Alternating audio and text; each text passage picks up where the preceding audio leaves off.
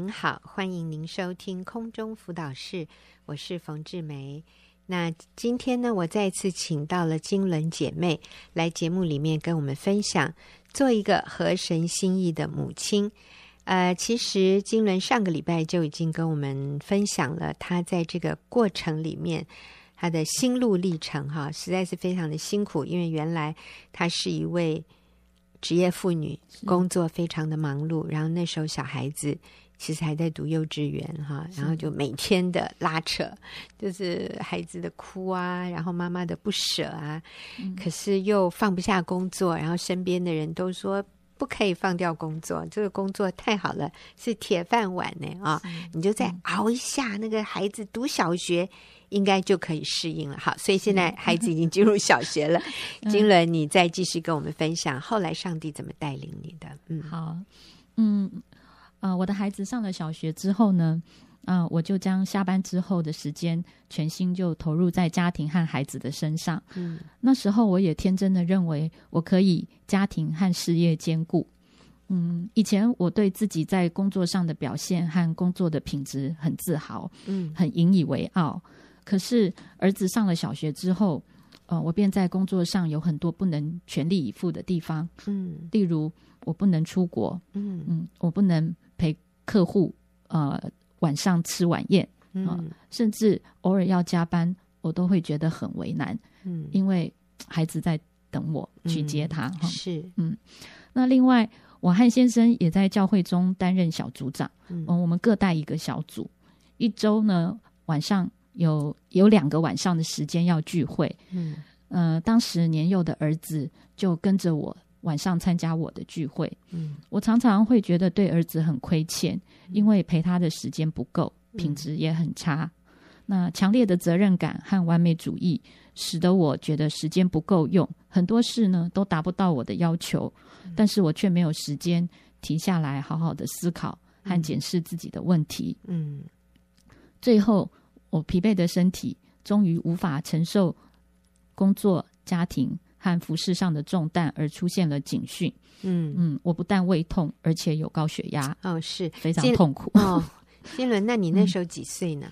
嗯，三十八岁。三十八岁就有高血压哈？对。那其实听众朋友，你如果在现场看金轮的话，她是很瘦的 女人，她一点都不是那种过胖啊。然后你说减减减肥就可以把血压降下来的，所以其实这个是。身体内部出了问题，这是一个非常不正常的现象。你血压高完全不是因为你的体重，不是 或者你的呃体型啊啊、嗯呃，其实你说你胃痛，所以你常常是吃不下饭的。对、啊，是没有办法吸收，嗯，然后睡眠，睡眠也很累，但是也睡不好，也睡不好，对，所以其实身体已经在告诉你说，我受不了了，是，你可不可以对我好一点？是，你可不可以做一点改变？是，因为我已经撑不下去了，没错，所以其实是身体给我们这样的一个警讯。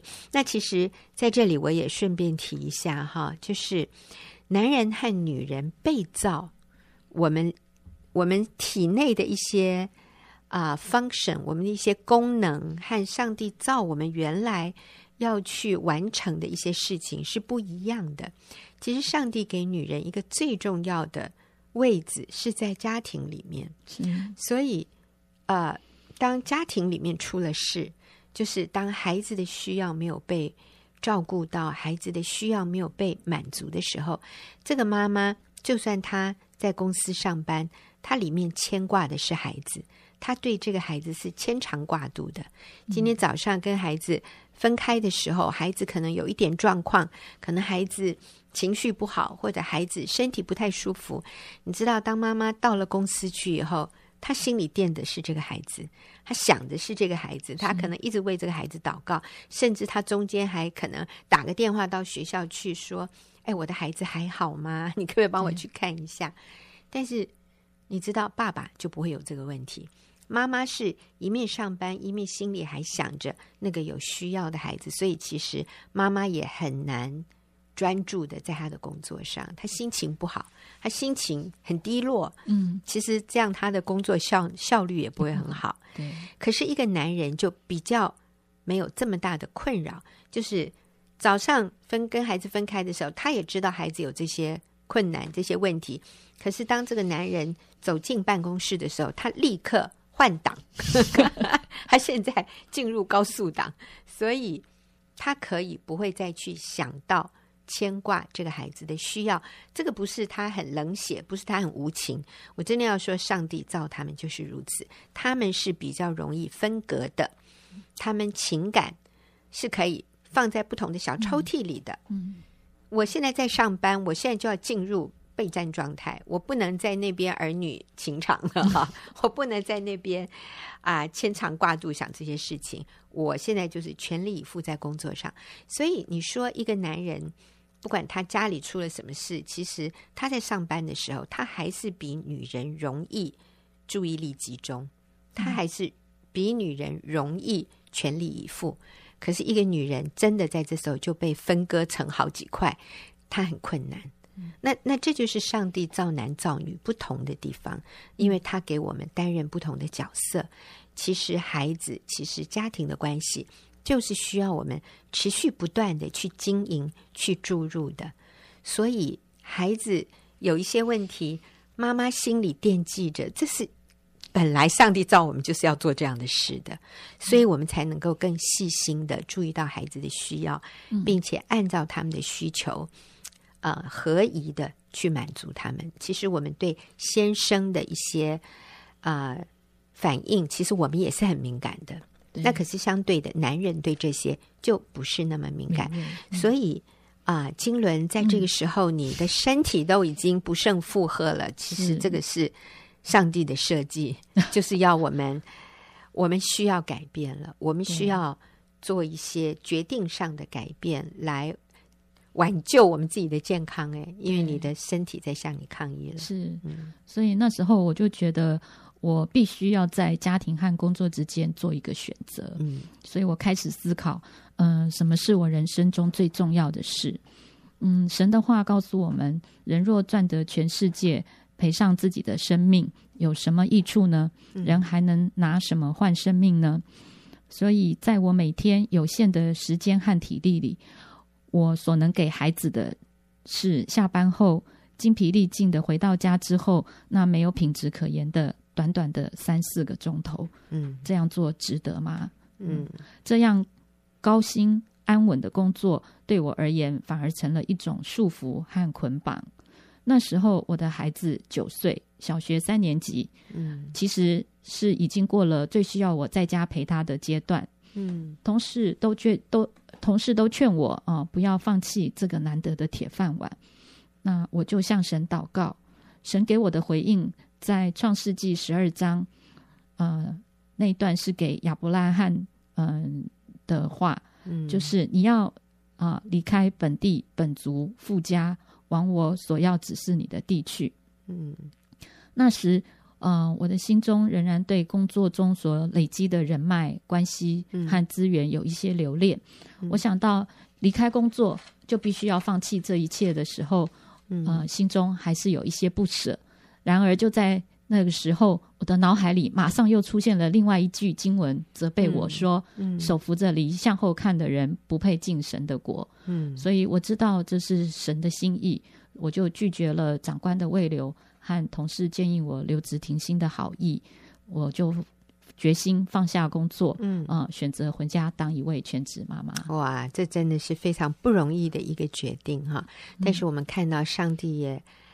容许你的身体出状况，以至于你做了这样一个关键性但是非常重要、非常正确的决定，就是回到家里。因为其实金轮当时的工作是每一个人都羡慕的，女人也羡慕，男人也羡慕啊。我们说他是一个公职，可他是一个有非常美好愿景的。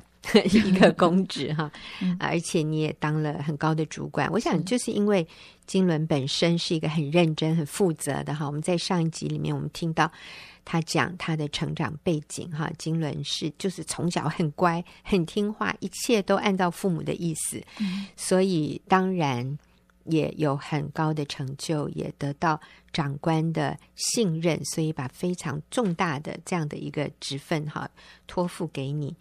啊，但是真的，上帝有更美的心意，所以金轮回家了。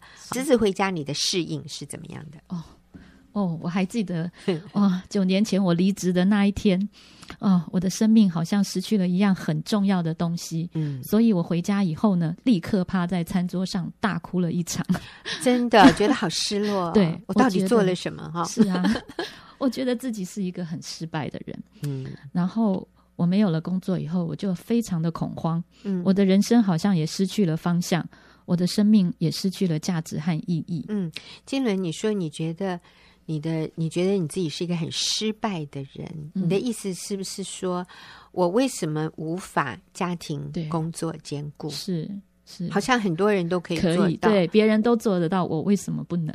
所以你觉得自己好失败？是，嗯，所以其实这真的是一个谎言呢，哈。对，你现在回顾。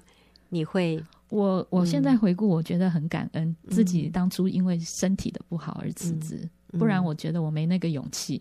嗯，因为我不明白真理，嗯，所以现在回想起来是感恩。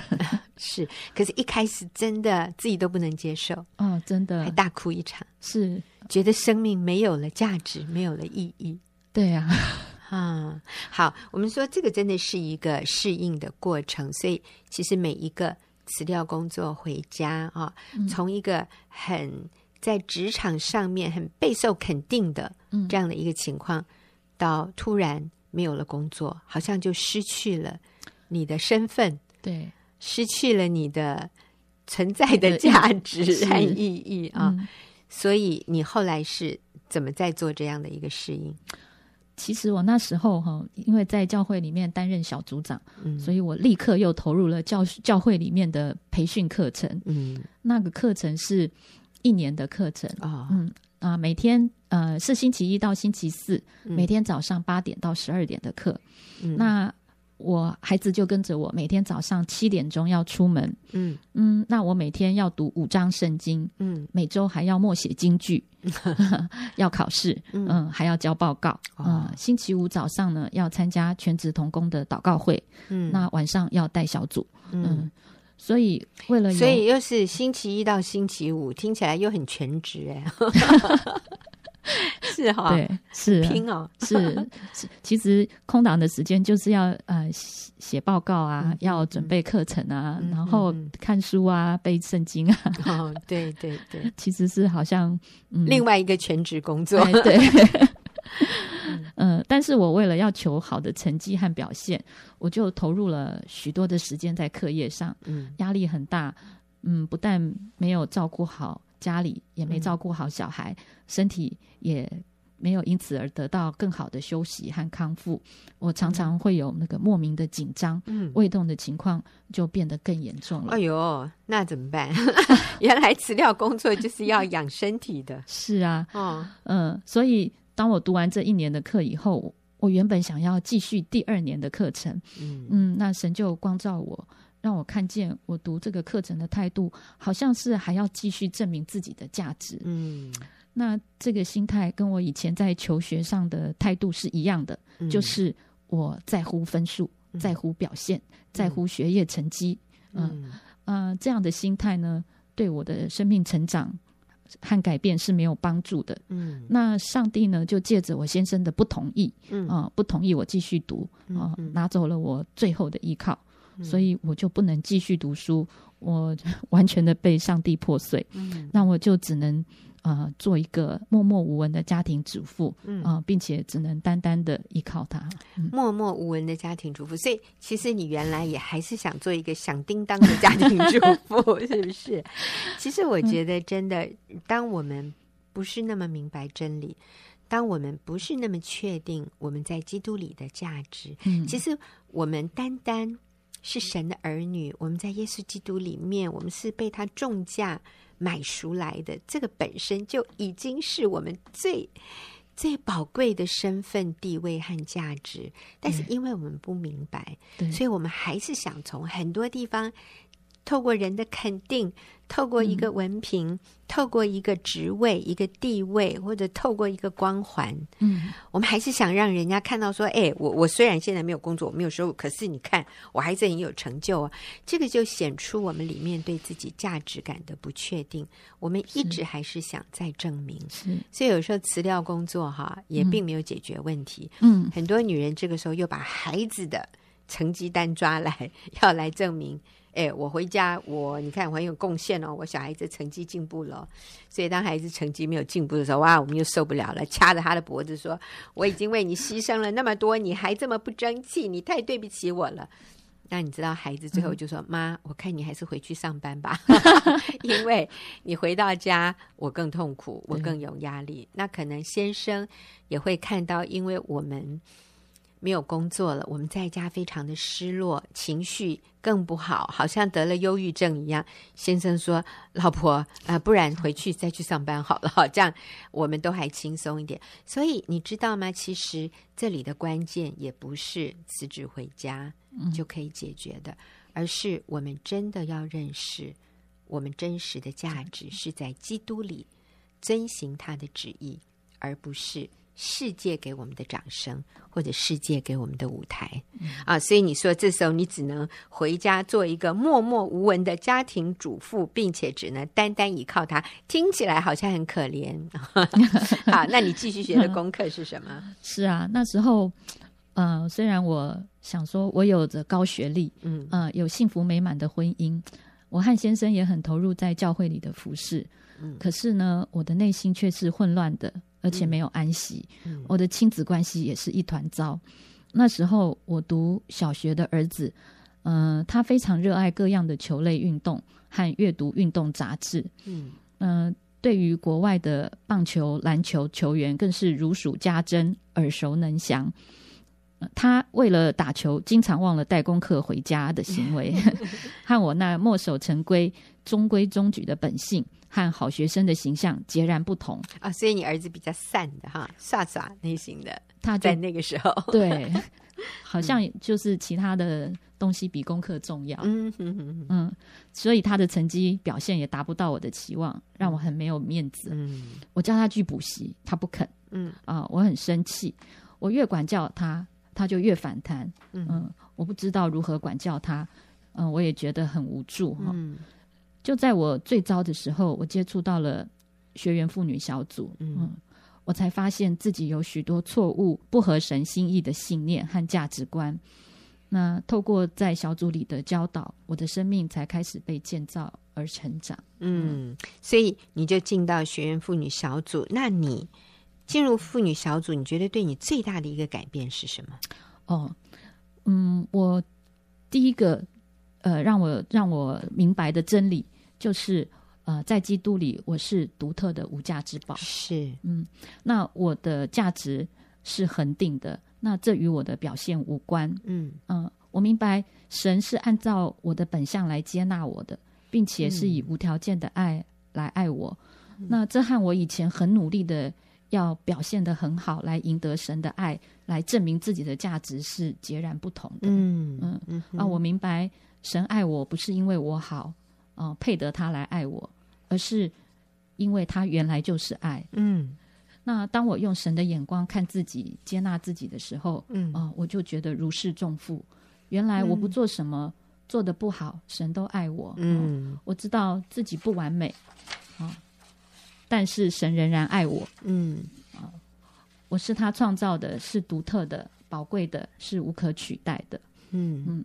每个人都有上帝所给他的独特的那一份，我相信我也有独特的一份，是，所以我不需要去嫉妒别人，也不需要与别人比较。嗯、那我也有不足的地方，所以我也要接纳自己的不足，而不觉得自卑。嗯，嗯，我不需要做什么来证明自己的价值，嗯，也不要，也不需要为了证明自己的价值来改变自己，迎合别人。嗯、呃，我开始接纳自己，成为一位默默无闻的家庭主妇，是因为这样的身份完全无损于我的价值。嗯，所以在明白了这样的真理之后，呃，不但去除了我内心的空虚和焦虑不安，反而觉得很轻松。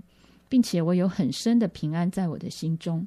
虽然外在的环境都没有改变，嗯，但是我的内心改变了。哇，我听到金伦这样分享，真的是明白自己在基督里的价值，深深感觉到自己是被接纳、被爱的，这个就能够让我们心里非常的稳定。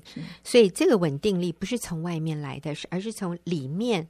因为与神连结，而自然而然就发出的一种安全感，一种稳定力。所以，管他谁知不知道我在做什么，那个已经不重要了。我们里面就是非常非常的安全，非常的平安，非常笃定的。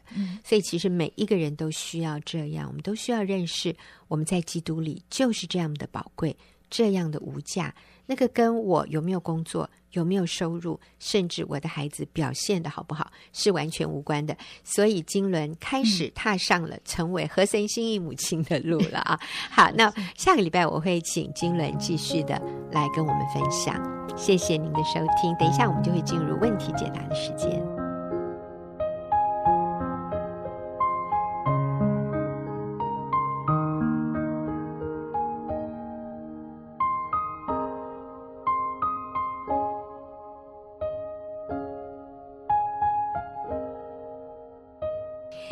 这个阶段是问题解答的时间。今天我请到丽华来跟我们一起回答问题。丽华你好，冯姐好，大家好。是，那丽华，我们今天要回答的这个问题，我觉得你来回答最合适。我有相同经历。对，好，这个妈妈她说，我目前四十岁，我工作了十八年，嗯，有两个小孩，哈，都是学龄以下的。嗯，那我现在工作遇到问题。啊、呃，其实我一直想成为全职妈妈，可是这个可以回家当全职妈妈的机会来了之后，我有时很开心可以全心照顾孩子，嗯、但是有时候我又觉得很害怕。是我常常问自己的问题是：当全职妈妈是对的吗？是否会对小孩太掌控？反而对他们不好。其实他一连串问了好多的问题，嗯、我们就先来回答这个。哎，我们先来回答 这个问题。好，这个妈妈她现在工作上遇到了困难，她是可以回家的。是，她工作了十八年，嗯，可是要回家的时候，她又有一点惶恐，嗯，她对一些事情不是很确定，所以她说：“全职妈妈是对的吗？嗯、会不会对小孩太掌控，反而对他们不好？”是，哇。这他问了一连串的问题，嗯、哼哼实在是很真实啊，嗯、跟我当初我、嗯、心里的疑惑是差不多的。嗯，对，我想一个要一个呃工作了十八年，嗯，然后以目前四十岁，嗯，然后他想要辞掉工作回去，他一定会有这个。非常大的害怕，很顾虑，对，跟顾虑，到底做这件事情是对不对？因为这可能是他人生当中很重要的一个抉择。哦，非常重要，嗯，改变他一生的，对，没错，嗯，改变生活的，是我其实也是在三十八岁嗯。的时候。然后工作二十年的时候，嗯、要那个时候，我不过我小孩比较多两个，我四个小孩，对，然后那对对对，那个时候我啊、呃、也是做了一个人生非常非常重要的抉择，嗯、那个对我来说我一辈子都没有想过的决定啊、嗯。呃，因为我从来全职妈妈是不在我的考虑范围之内，呃、人生呃人生规划里面的，不在我的人生规划里面。那但但是那时候啊、呃，就是冯姐。对，劝我，极力劝我，然后回家。嗯、那当全职妈妈是对的嘛？嗯、那我已经回家当全职妈妈已经十四年了。嗯，对，已经十四年。那我要，我常常在我的这个跟很多人说，呃，在我每次呃分享到这一段的时候，我说我每次呃想想起我那时候决定做当全职妈妈这个决定的时候，我一做完决定之后，我就后悔了。我为什么后悔呢？我后悔我决定的太晚了。哦，对，我那时候犹豫了，冯姐劝我五年呢，嗯、我真的是不应该啊，浪费了五年。嗯、我早在应该哈，冯姐一跟我讲的时候，我就要立刻做这样的决定，不要害怕，嗯、然后赶快做。那嗯、呃，所以我一样鼓励这位啊、呃，这位姐妹，嗯，不要犹豫。嗯，真的不要犹豫，不要像我一样，嗯、千万不要再犹豫下去，嗯、因为孩子需要你，他的孩子还很小，嗯。啊，他都是学龄前，对，学龄前的，所以呢，呃，不要再犹豫，为什么？现在好像他面临了一个问题是他的呃工作上面有一些瓶颈，嗯，所以也是我觉得这真的是恩典，嗯。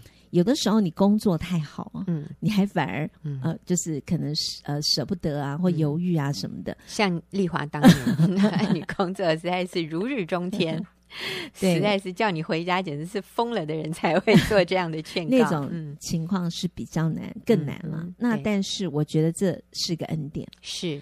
正好在这个工作哈，正好也面面临一个瓶颈的时候，嗯、我觉得这是神给我们一个非常大的一个机会。嗯，你就现在立刻回家，不要再犹豫了。是，对。是那因为其实呢，妈妈的角色无可取代。嗯，对。那个工作其实，呃，好像我们，好像我们被取代，好像觉得啊，我就没有价值了吗？嗯、但是真的是我，我觉得那时候我也有一个很呃重新改变的一个。就是自我价值的价值观，嗯，因为我觉得有工作的人才是有价值的。嗯哼，那我们常常面临一个谎言，很大的谎言就是我有工作我就有价值，我没有工作我没有价值。嗯，那我觉得这是极大极大的谎言。对，对，你知道我们最好的时光，我们放在外面工作，可是我们却把一个无不可取代的一个妈妈的工作放在那里给别人做。对，这是最大最大的亏损。嗯，对。那嗯，所以真的，我觉得孩子需要这位姐妹啊、哦，嗯、不要不要再犹豫了。然后他问说，呃，会不会对小孩太掌控？嗯，反而对小孩不好。意思就是说，他呃自己带会不会太掌控他？嗯、那其实事实上，呃，我们带孩子回去还有很多的功课要学。是。对，那我们那我们做一个工作，要把它做好，嗯、我们要受很多的教育训练。嗯，对，当妈妈也一样啊，我们也需要参加小组啊，嗯、参加一个有真理教导的一个。所以我辞掉工作那时候，我就加入小组。嗯、那在小组当中，我学到非常多如何与孩子相处啊，如何跟孩子建立关系的这些很重要的一些观念。那。嗯，掌控当然不是一个妈妈应该要做的，嗯、但是爱与管教同等重要。嗯、该爱的时候，我们要给予孩子呃完整的爱，那也需要管教，那个不是掌控。嗯、因为如果在孩子很小的时候，我们需要用嗯、呃、正确的态度来建立孩子正确的价值观跟生活习惯。嗯，这个错过了那个年龄就很难再建立了。对对，所以这个时候，这个时刻。太好了，不要犹豫，嗯、所以赶快回家。是这位妈妈担心的是会不会对孩子过度掌控？那我觉得你很棒诶，因为你意识到，嗯，你有可能对孩子过度掌控，嗯、所以把孩子交给别人，不是解决这个你过度掌控的问题，因为别人也会对你的孩子过度掌控或者过度忽略，你知道吗？这个不是说把孩子交给别人就可以解决这个问题，嗯、所以。我们要学习那个平衡，嗯、那平衡就是恩典真理，或者我们说啊，教。导和接纳与爱哈，这两个是需要平衡的。嗯、那这是每一个爸爸妈妈都要学习的功课，嗯、而不是说，那我干脆不要带他好了，是。这样我就不会犯这个错。真的、嗯，这这个是一个本末倒置的事哈。是。呃，不过我觉得这个问题他也的确需要留意，因为如果我们一个。呃，选择在家的一个啊、呃、妈妈，没有呃建立好自我的价值，嗯，也是很容易就是掌控孩子，因为他要孩子的表现好。然后要孩子，他要把那个成就，如果呃我们不明白我们在基督里面价值，我就会转移到另外一个层面，就是我会希望我的孩子有好的表现，嗯、那来证明我的价值。对，我们的确会变成一种掌控。我们会说，我已经为你牺牲这么多了，我工作都不要了，钱也不要了，你现在还给我这样表现的不好，对，那你不是太亏负我了吗？那这个当然是错误的，所以。回家以后，就像丽华说的，还有很多教育训练 要要接受的。我们要去接受呃教导，我们要学习怎么样做一个合宜的哈，合乎中道、平衡的，就是真理与恩典这两方面都平衡的。对一个父母，这是很重要。我、嗯、不过我觉得回家之后最大最大的收获是对自我的认识。嗯，因为原来我我之前以前在工作上的时候，我是用。嗯，很多的外在来证明我自己的价值。嗯，然后当那个工作一拿掉的时候，我的确需要适应。嗯，那个适应的确是需要一段时间。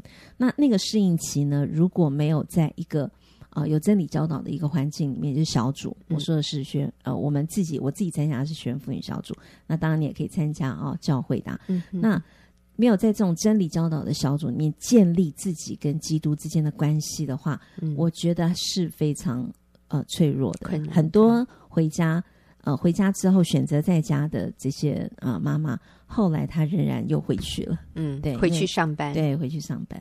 嗯，嗯因为她。啊、呃，真的好像快得忧郁症，对，永远不确认自己的价值。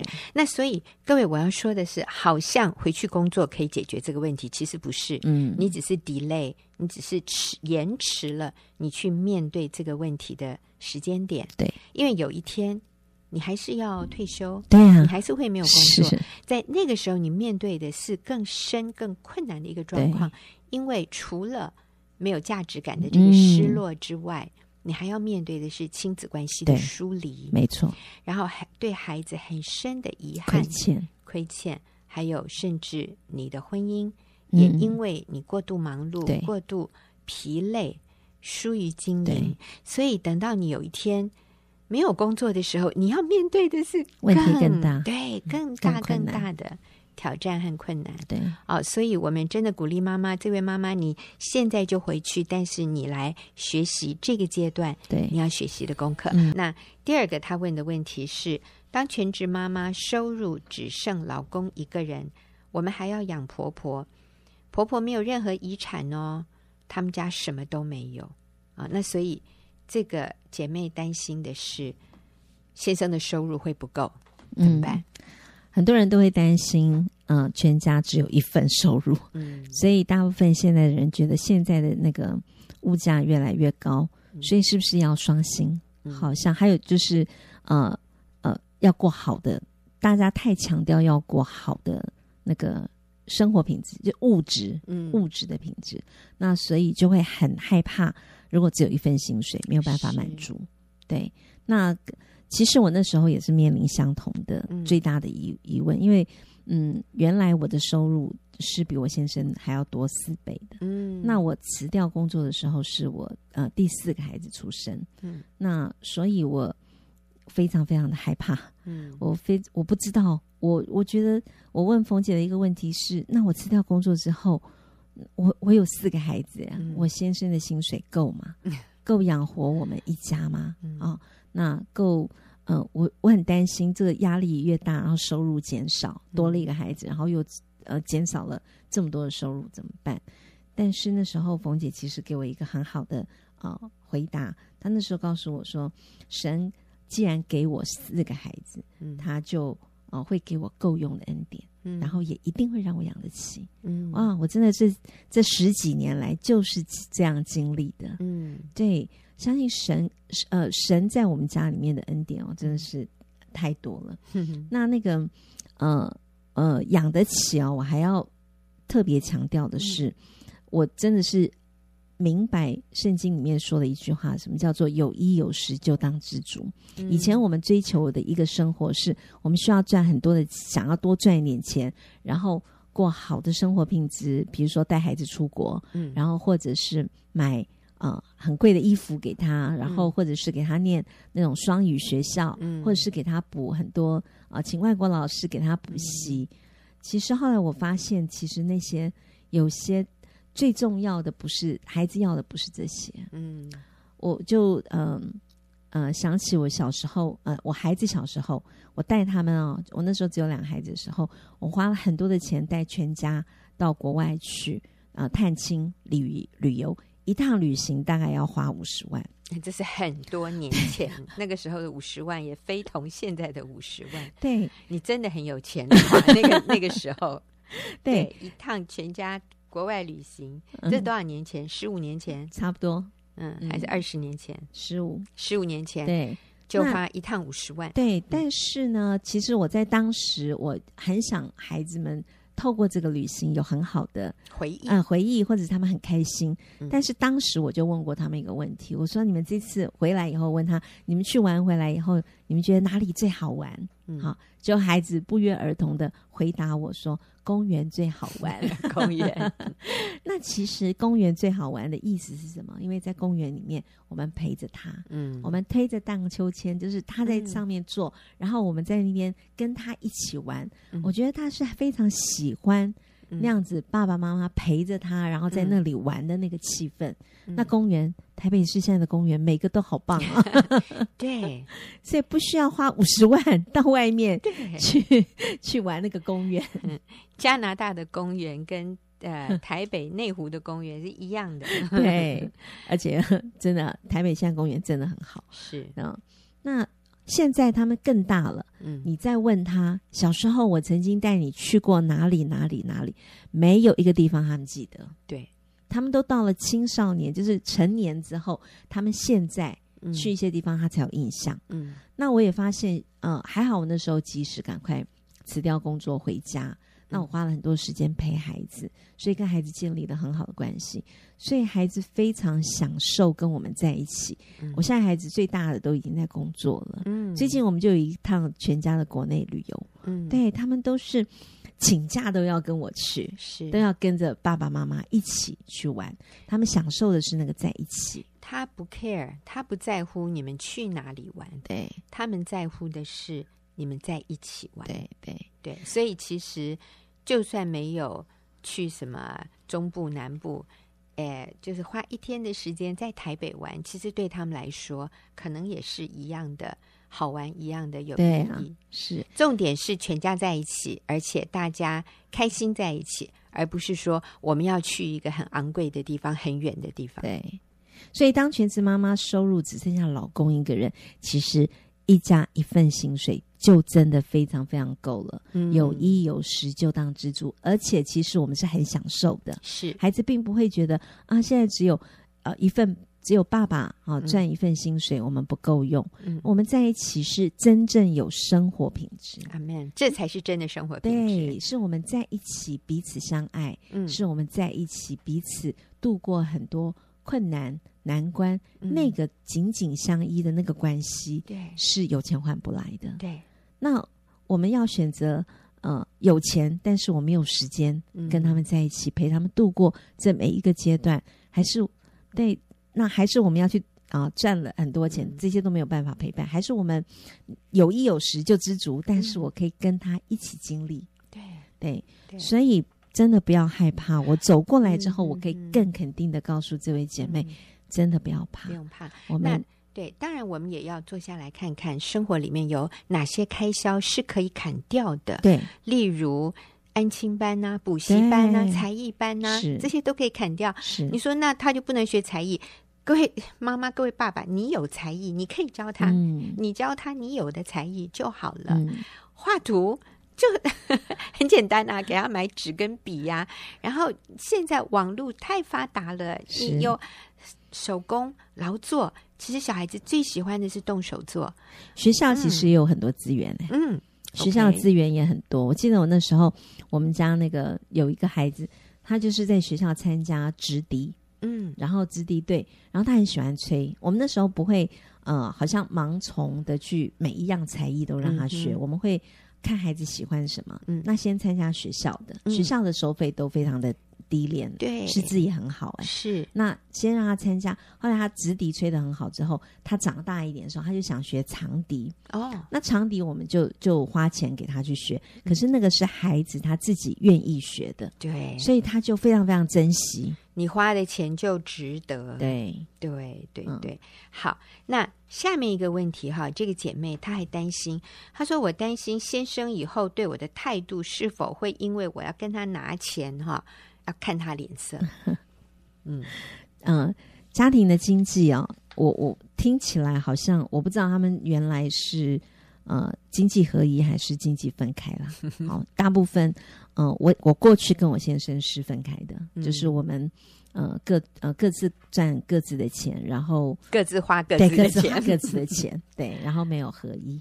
那这个是需要沟通，嗯，那哦、呃，我。呃，刚回家的时候，我跟我先生有做一个经济的呃上面的沟通。嗯，那沟通结果之后呢，呃，我自己评估，嗯，我觉得我是一个没有办法管财务的人。哦，是对对对，因为钱诚实，因为钱在我手上，我觉得蛮容易被我花掉的。嗯，所以我自己真的是主动跟我先生讲，我不要管钱。嗯，那我就请我先生管钱。当然，我先这样就，我先生的确是比我会呃会存钱，然后也比较。啊，知道怎么样去啊用钱这样，所以我就跟我先生讲，你管钱就好。但是我们啊钱都完全透明，就是多少就是要沟通清楚。嗯、那变成我先生赚钱，我先生的确压力非常非常大，因为他有四个，我们要养他，他说他要养那时候养六口人，连他自己了哈。那所以他压力非常大，刚开始的时候，所以。对于我，嗯，原来是高收入的人，那突然变成我要跟别人伸手要钱，那的确是需要适应跟沟通。嗯，我最记得 我刚开始的时候，我先生呢还不太适应给钱，嗯，因为我们以前都各赚各的，各花各的，从来没有给过别人钱嘛。他忘记给你是不是？对对对，没有，他没有忘记给我，他是呃，他就是一点一点给。哦哦哦。对，不是一次付钱，对，不是一次。比如说没有一次给我家用，他就是一次给，可能给个几千块，然后我不够了再去跟他拿。那的确呢，感受是很不好。嗯、那后来我有跟我先生沟通，我就说你可不可以算一算，我们家一个月嗯，好开销多少？你可不可以一次给我？是，对，然后这样的话我就不用没了没有钱再跟你伸手要，再伸手要。那当然，这需要做。呃，协调就是哪些钱我们要怎么用，要跟先生协调。嗯、那我先生对我用钱，他就很有安全感。嗯、所以经过这样的沟通过程之后，我们就达到很好的共识。真好，所以这些过程是需要沟通的。我们也不是一日之间就全都适应。对对对，好，非常谢谢丽华，呃，帮我们听众朋友回答问题，也谢谢您的收听。那我们下个礼拜再会。